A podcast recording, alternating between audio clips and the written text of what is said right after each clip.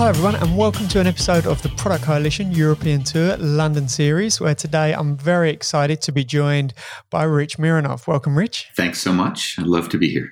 It's great to have you on board, Rich. I've, I've wanted to do a session with yourself on the podcast for, for a very long time, so I'm really looking forward to, to chatting today. Thanks for setting this up, and I'm sorry I can't be in London to do it, but remote from San Francisco seems like the second best choice. It's good enough for me. It's good enough for me. Now, before we get stuck in for everyone listening, this tour and every single podcast episode is dedicated to raising awareness and support for the bushfire affected communities and wildlife in Australia. So if you do enjoy this episode or any of the podcast episodes in the Product Coalition European Tour, please consider showing your thanks by heading over to bushfire.productcoalition.com to donate. I'm visiting 50 cities across Europe, uh, sorry, five cities across Europe. I wish it was 50, and interviewing over 50 product leaders to gain insights, knowledge, and experience to share with you, the Product Coalition global community. Now, if you've just discovered the Product Coalition, we're a global product community of half a million readers, 6,000 Slack members, and thousands of podcast listeners. Before we get stuck into the episode of Rich, I do need to give a huge thanks to some of the brands and people that have been major donors to the fundraiser at bushfire.productcoalition.com. First up is UserPilot. UserPilot is a code free user onboarding and adoption tool designed especially for product management teams. UserPilot helps to increase conversion, user retention rates, and reduce churn by guiding new users to the first aha moment with interactive walkthroughs, contextual product tours, and onboarding checklists. It allows product managers to build fully customizable, behavior triggered in app experiences with a simple visual editor. Head over to userpilot.com to grab a demo and a free trial. Shobhit Chugh is the intentional product manager. Shobhit is a Google product manager, and Shobhit helps product managers become product leaders and have careers they can be proud of. Go to intentionalproductmanager.com and sign up for Shobhit's free class on the habits that turns product managers into exceptional product leaders and help them through, move through their careers fast. Product led teams like Mixpanel and Flexport know that the best time to capture engagement is when a user is already inside the product. That's why they use Chameleon to drive feature adoption, build onboarding flows, and gather user feedback. Give it a go at trychameleon.com slash success. Now, there's two other individuals that I'd also like to thank for their donations. One is Chris Miles, and the other is this product guy I've heard of called Rich Mironov. I was really thrilled, by the way. I'm, I'm so pleased that you're doing this fundraising for an important cause. Those of us far away from Australia, you know, are mourning remotely and wondering how we can help. So I really appreciate your leaning in and, and making this a, um, a mission driven activity. My pleasure. My pleasure. It's great to do. It. It's great to give it some purpose beyond sort of creating value for the, for the community. So let's get stuck in, Rich. First up, I always have an icebreaker on the podcast. So in Melbourne, it was a bit of a locals guide, and then I stepped it up in Sydney, and we had a pub quiz. But for this tour, for the for the Product Coalition European tour, for each city, I've gone city specific, and for London, I've gone with is it English or not? And so we've got a bit of a quiz for you. Got a couple of products, and I'm going to get your read, Rich, on whether you think that they were English invented products or not. Ooh, this this could be a hard one. Uh, I, I'm I'm from the valley where everything was invented, whether it was invented here or not. so yeah, I didn't include this in the show notes for you deliberately. So let, us see how, how you go. Right. So the first one for you, Rich, is carbonated water, aka soda water. Uh, you know, I always think of it as associated with New York City. So I'll guess no. I'll guess it's not from London. You'd be right and wrong. It's English, but not from London. Okay. so my trusty friend, the internet, tells me that carbon water, aka soda water, was first invented by Joseph Priestley in 1767. Uh-huh. Through some experimentation, he discovered a method for infusing water with carbon dioxide. And I think of him mostly as a chemist, but I guess he could be a, a soda water inventor too. Yeah, well, that's it. They, blended a lot of industries back then. You know, uh, he managed it by suspending a bowl of water above a beer vat at a Leeds brewery. So, like all good English inventions, it involved a brewery. Okay, next up, we've got the magazine. The magazine. So the word's originally French, although the Russians borrowed it for their word for department store. So I'm going to think Oh, uh, and we may be talking about uh, magazines as in ammunition, or we may be talking about magazines as flip books. I'm going to say no, because it doesn't sound like a, an English word at all. Okay. The magazine was English. Ah. Publisher Edward Cave coined the term in 1731 for his Gentleman's Magazine, a, a rather dry sounding monthly missive containing wide ranging reports on everything from old and new wigs to prices of goods, stocks, and monthly bill of mortality. Huh. Thrilling read. Well, you, you got me 0 for 2 so far. Keep going. that, that's it on the on the English or not not quiz there. But Rich, have you spent much time in London? I, have been through as a tourist uh, several times, and I've been there on work a few times. It's a it's a wonderful city. I actually got to Cambridge uh, last year for the first time as well, which was quite lovely. So I'm always a fan. I do a stop in Dublin, Ireland every year to do some teaching, and that requires at a minimum that I change planes somewhere in near Heathrow. And it's always a good excuse to drop out for a few days and, and see some of the friends, both product related and otherwise. Awesome. Good to hear. It's been a long while since I'd been in London and it was a great experience. I really enjoyed enjoyed being back there. So today, Rich, we're going to be talking about convincing execs that they don't always know users' needs in detail. I'm looking forward to get stuck into that. But before we do, Rich, would you mind giving the audience a little bit of a background about yourself Sure. So I have 35 years of software product management here in Silicon Valley in San Francisco. So for those who thought that this was a new profession, not so much. Most of that's been B2B enterprise, a lot of infrastructure, databases, and network security and such things. What I'm doing these days really have two or three pieces of my personal consulting empire, which by the way includes only me.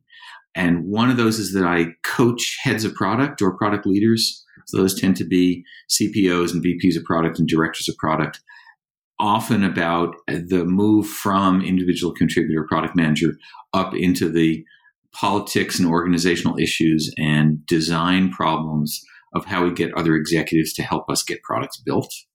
The second thing I do is sometimes, at least in the San Francisco area, I drop into a company as the interim head of product. That's generally not something anybody wants to call me for because it indicates much, much deeper issues. But I'll pop into a company for three months or five months, try to get it all straightened out, put out the dumpster fires, and help them hire a full time permanent person to take on that company and that product team. And then the last thing I spend a lot of time thinking about organizational design and motivators and how we get the rest of the company to help us do what we have no authority to demand, but only responsibility for.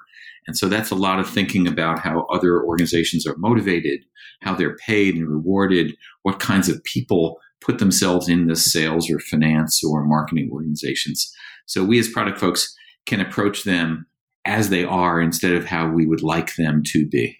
Fantastic. Well, that that certainly ties into the topic today as well. You know, how do we go about convincing execs? Obviously, we're going to talk about users' needs, but pretty much anything and everything as part of our role as product leaders. So let's get started first, Rich, by building up some some empathy. You know, we care about our execs. What, what's a typical day in in the life of an exec? I mean, is it just stress on the golf course and I have to admit, I've taken one turn at the CEO job. I was really terrible at it, failed miserably, took some time to lick my wounds and, and heal up again. I have tremendous empathy for CEOs and other C level folks. The things I notice about them and that I live through myself is that, particularly the CEO, is getting thrashed all day long. So the incoming rate of interrupts and demands and things is so high that it's nearly impossible to even get through the list. And high on that set of interrupts are probably three sets of things that really shape how a CEO sees the world. One is their investors, the board of directors, who are polite enough to only call, let's say, once a day to ask how revenue is going.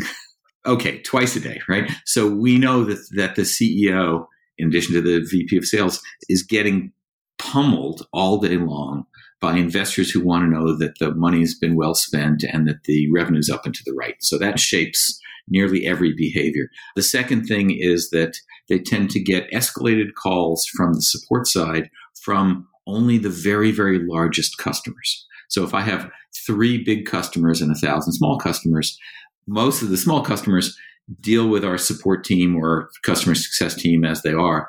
But the two or three really biggest customers feel entitled, maybe are entitled, to call the CEO directly with complaints, good or bad or indifferent. So that's a bias, a recency bias, and a frequency bias that may not be obvious. And then the third set of things that come into the CEO all day long are escalations from the sales team. And I come from an enterprise B2B side. So these are big deals that the sales team will inevitably describe as almost sold and almost signed. We just need this one little tiny feature from engineering and product. And in the course of a day, a CEO is going to get, let's say, five of those.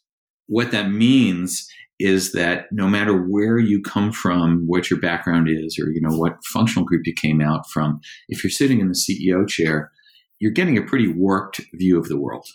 You're getting pounded for revenue. You're getting pounded for deals that would be revenue if you could just twist the engineering VP's arm a little bit and do what the customers say is really trivial and simple.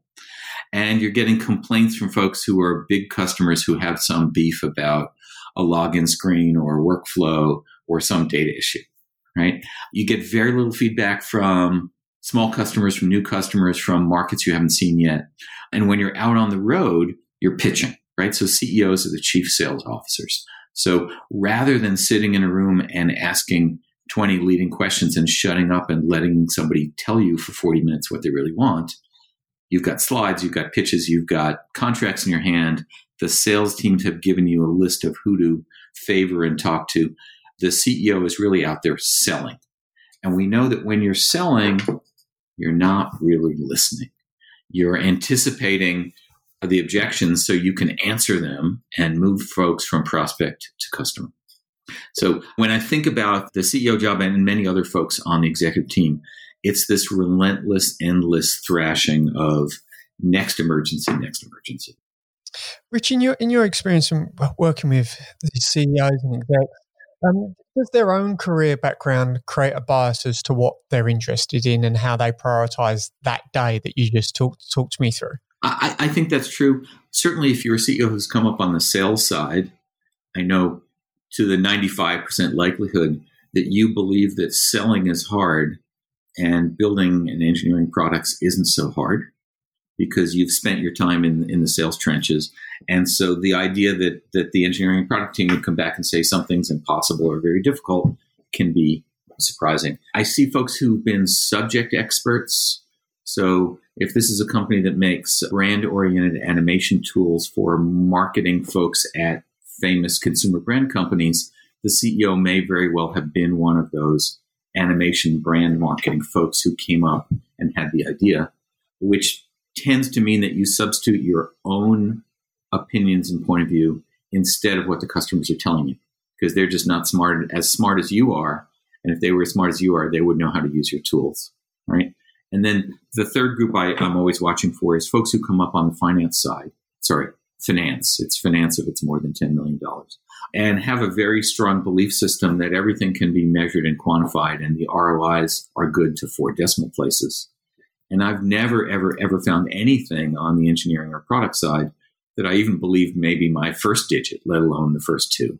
So the idea that we can fully size a big software project or we can completely predict how much revenue is going to come in on a new product doesn't match my sense of reality, but it's anchored in somebody on the finance side's view that it's all measurable.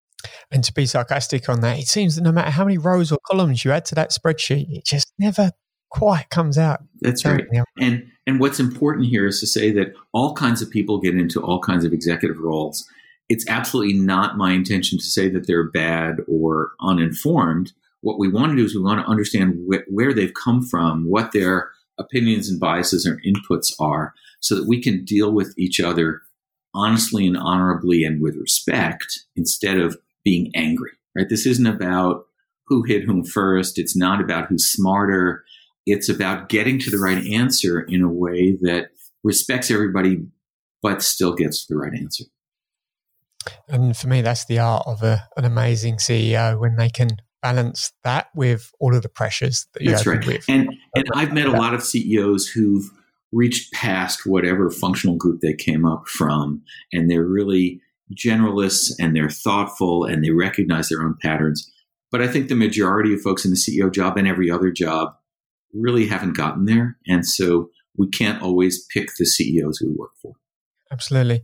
Let's talk a bit about, firstly, the principle of the topic today, Rich, which is we're talking about convincing execs about the, the fact that they don't know users' needs in detail. First question on that is really should execs know users' needs in detail?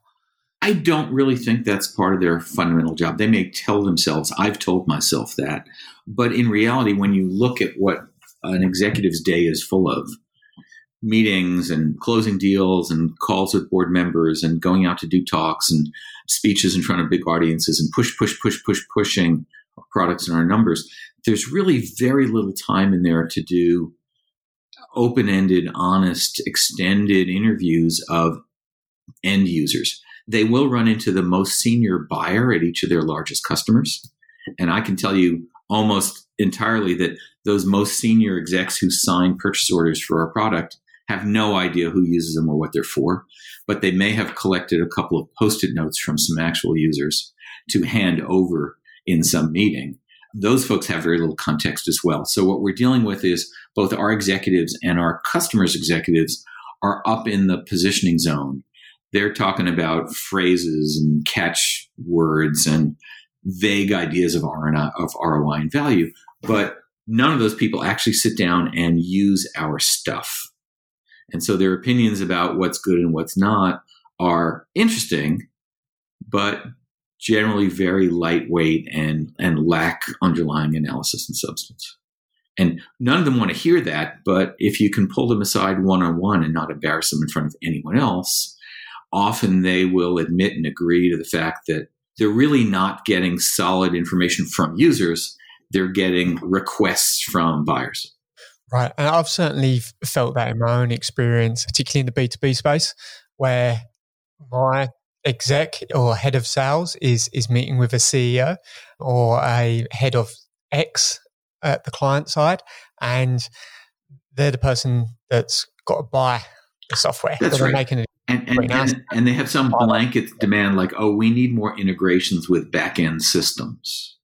Well, okay, that's fine, but not actionable by itself, right?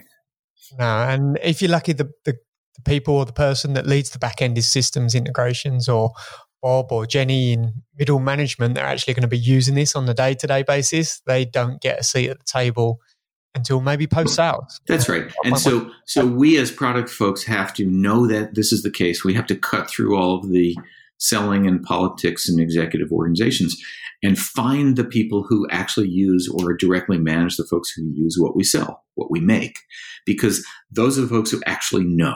And it's humbling to talk to the end users and find out that nearly nobody in their executive chain or our executive chain really knows what's going on. So, why do some execs, Rich, believe that they do know in detail everything that users want? Well, it's not an unreasonable thing to believe. First of all, if you're the founder of the company and you grew it from nothing, then it was your idea or your founder's idea at the very beginning and you've survived. There's a survival bias here where I ran the company when it was two people and I ran the company when it was 11 people. And now that it's a thousand people and we have 10,000 customers, my impressions haven't moved, even though the facts have moved.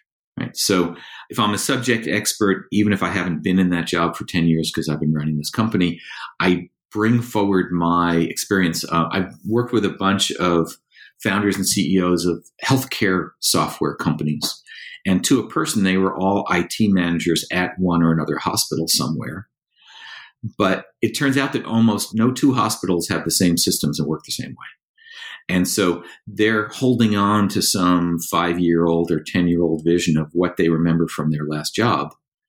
And it's just out of date or it's wrong. Uh, one of the really smart folks I work with in that space taught me that when you've seen one hospital, you've seen one hospital.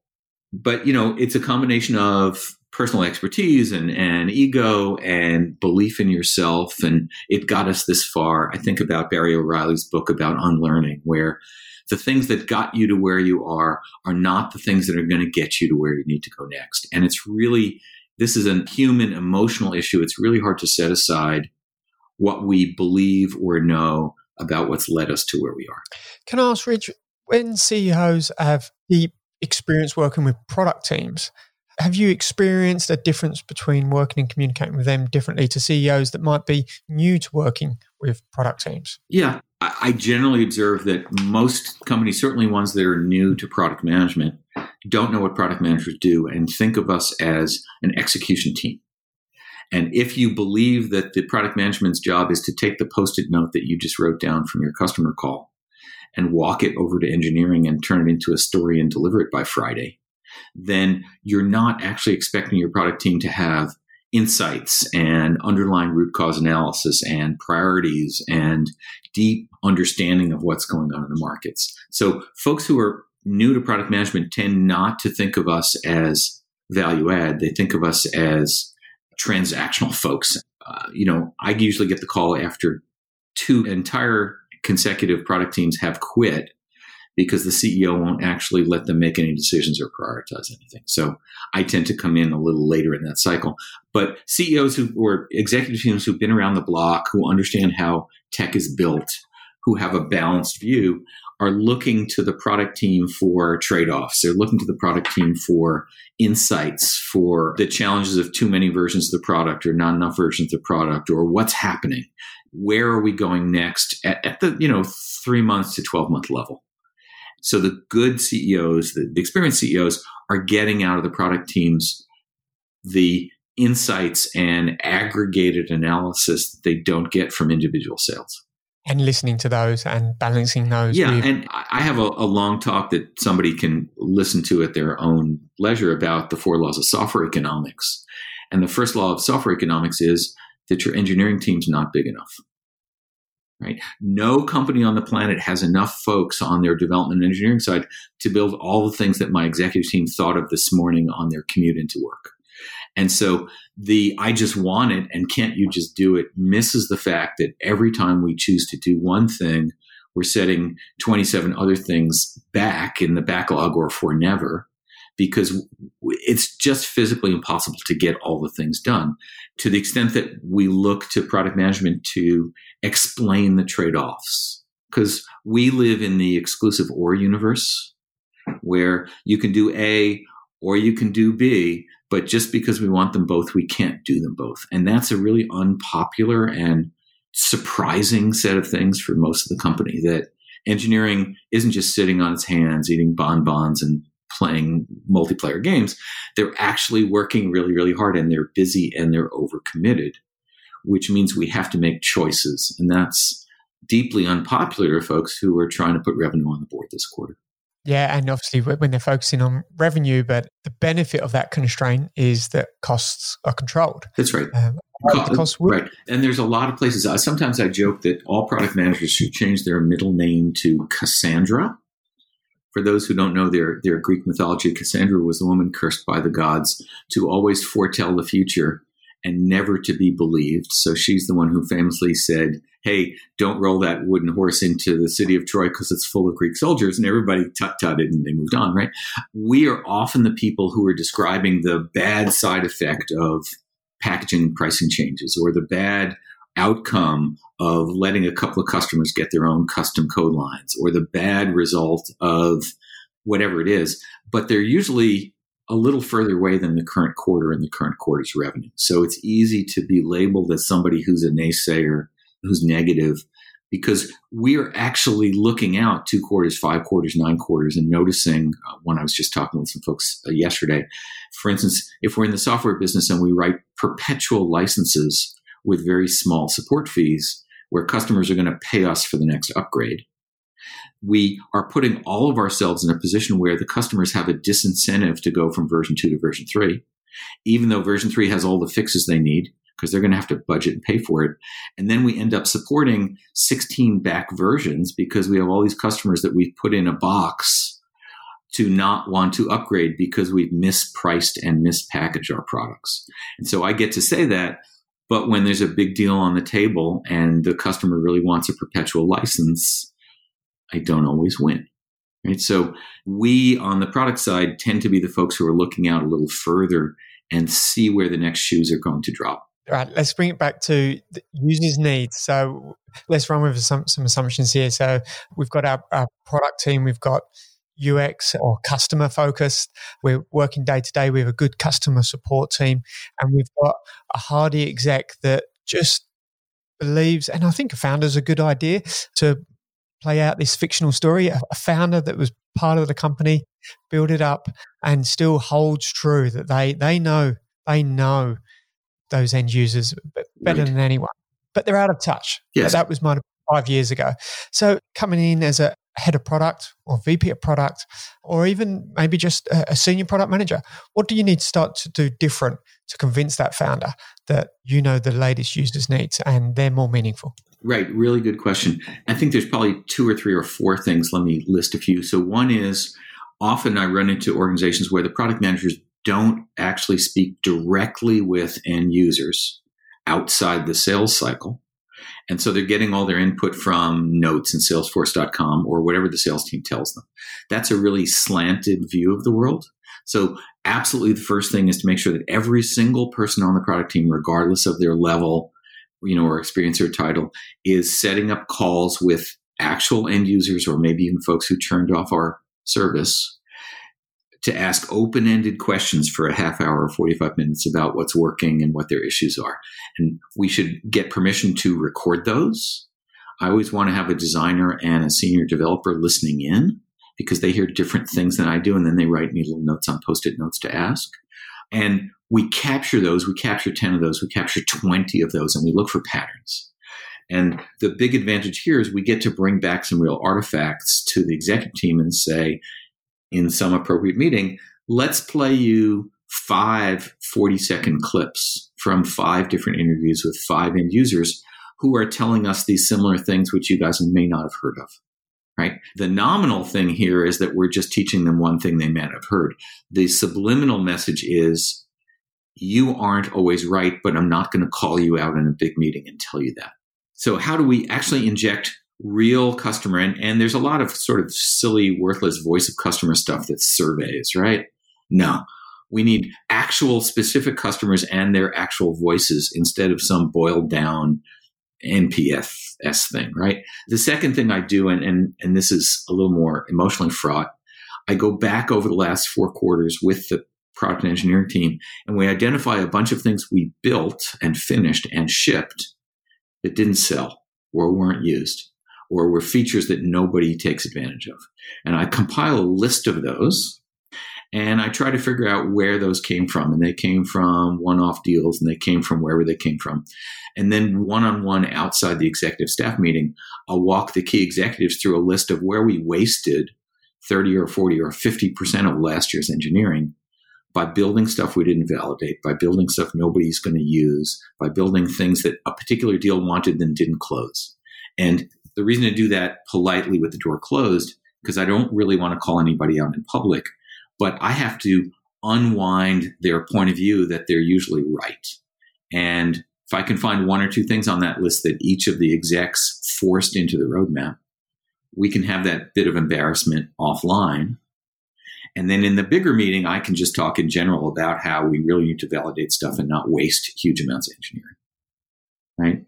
And then the third thing I would probably look for is I'm usually trying to uncover places where we did a one off code line or we built something special for one really big customer, but we didn't estimate the overhead and the support and all of the tech debt that ensued. And we go back and we find out how big those deals were, and they weren't very big. And we notice that we're spending more money supporting that one off code branch than we got on the deal. And that's another way to gently kick the legs out of the argument that says, hey, it's a 200,000 pound deal. We have to do everything possible to make that come true, including all kinds of unnatural acts on the engineering side, right? So, what I'm trying to do in all those cases is not talk in generalities and not be a philosopher and not say I'm smarter or better than anybody else, but to bring forward evidence that's in executive small format, easily digestible bits to beat on them for months to try to get through the idea that we really should do validation. Right. Okay. Can I ask when product doesn't have a seat at the exec table, but is, is, so there's no VP of product at the exec table, for instance, what do you suggest with regards to how you can create that conversation in the room with the executives? How do you leave that for them to make sure actually post this activity we've learned and let's talk about that. Is that a mindset thing that they just have to get to the, there themselves? Or is there a way of provoking that when you're not in the room? So, first of all, I would say if there's not a product person around the big kids table with the other executives, then I think we've got some fundamental problems if we're in the product business. Right. So, my first recommendation is always to get a senior person, a VP, a CPO, or somebody who is a peer to engineering or development and a peer to sales and marketing and support.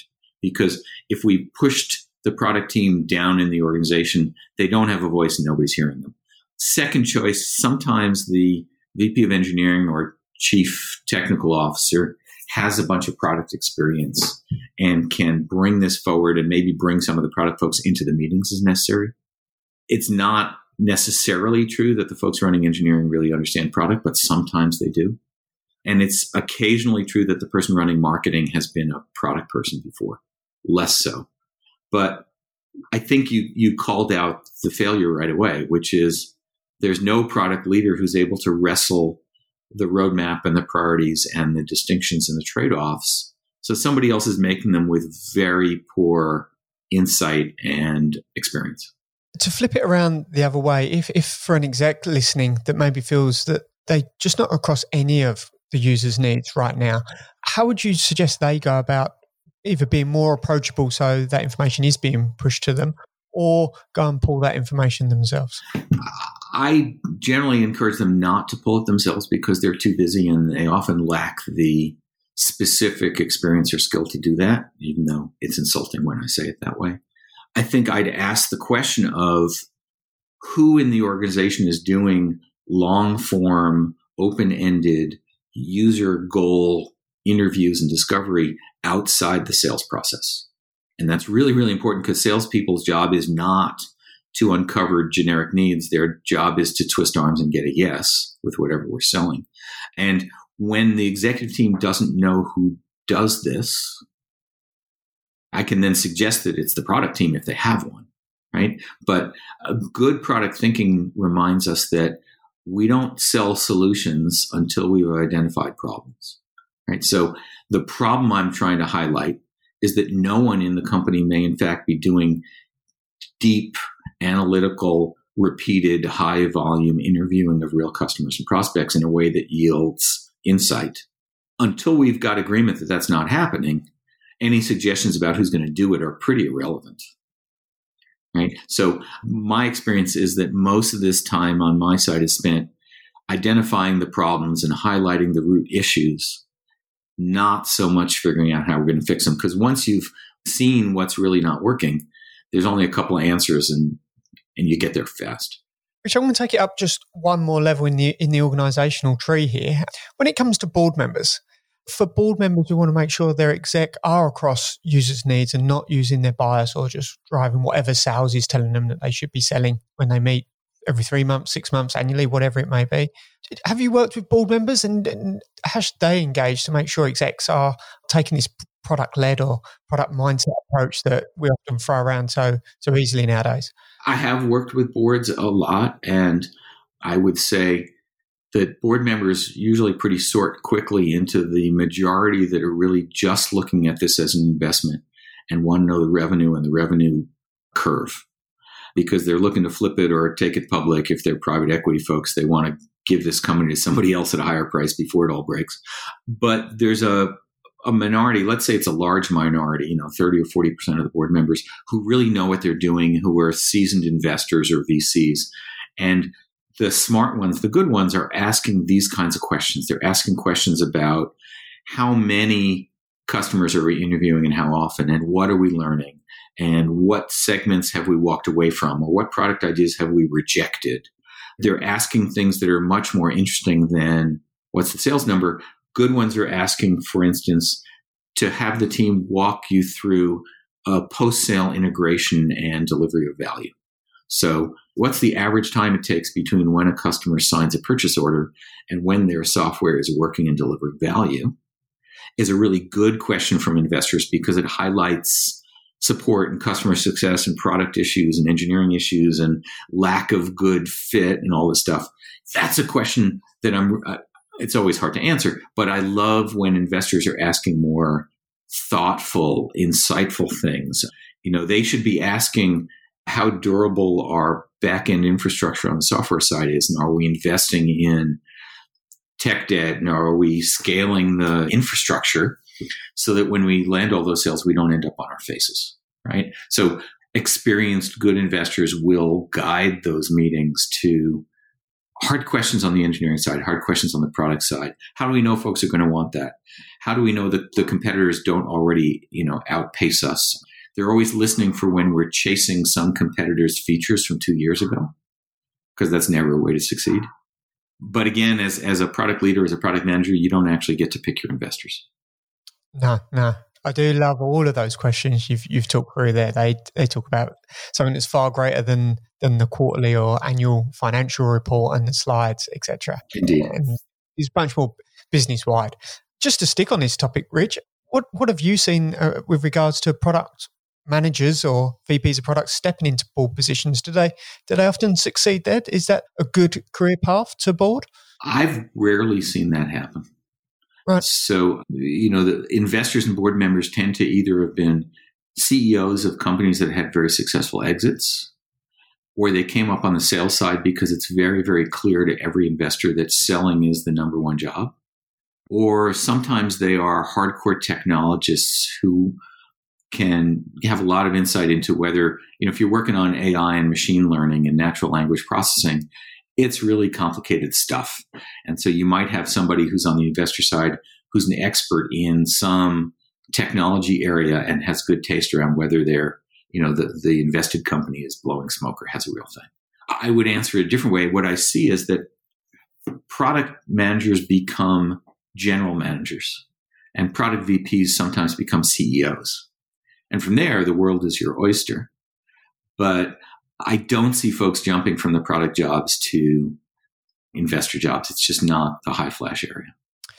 For product managers heading up into the head of roles or VP roles, when it comes to the using these we've been talking about in this session, what should they choose to hang on to and keep dialing into? And what, what should they let go of, do you think? I believe that if you're in the product leader job, and for me that means you're managing three or five or eight or 50 product folks and maybe designers, I think that's an executive role. And like all the other executive roles, has very little time to actually do primary research. So if I'm the head of product, I believe it's my job to delegate all of the product work, all of it. But then my team needs me to lean in with taste and opinion and good questions right? So I need to know which of the folks on my team are sufficiently smart and experienced and, and adept to really get this done right. I may be coaching the junior folks, or the ones who need help. So I might do three customer interviews myself with somebody listening and then sit in on a couple as the second chair. But my goal is to completely delegate all of this stuff. If I'm a player coach, I think I'm I'm either not getting the player work done or I'm not getting the coach work done. In fact, that's a challenge for people who who get promoted from the product manager to the product leader job because many of us have deeply loved the product manager job and don't want to give it up. And that's a hard choice to make because you should be doing less and less of the actual work and more and more of the organizational design and the hiring and the job descriptions and the politics and the fending off incoming interrupts from the sales team and empowering all all the users. That's the real job of a product leader.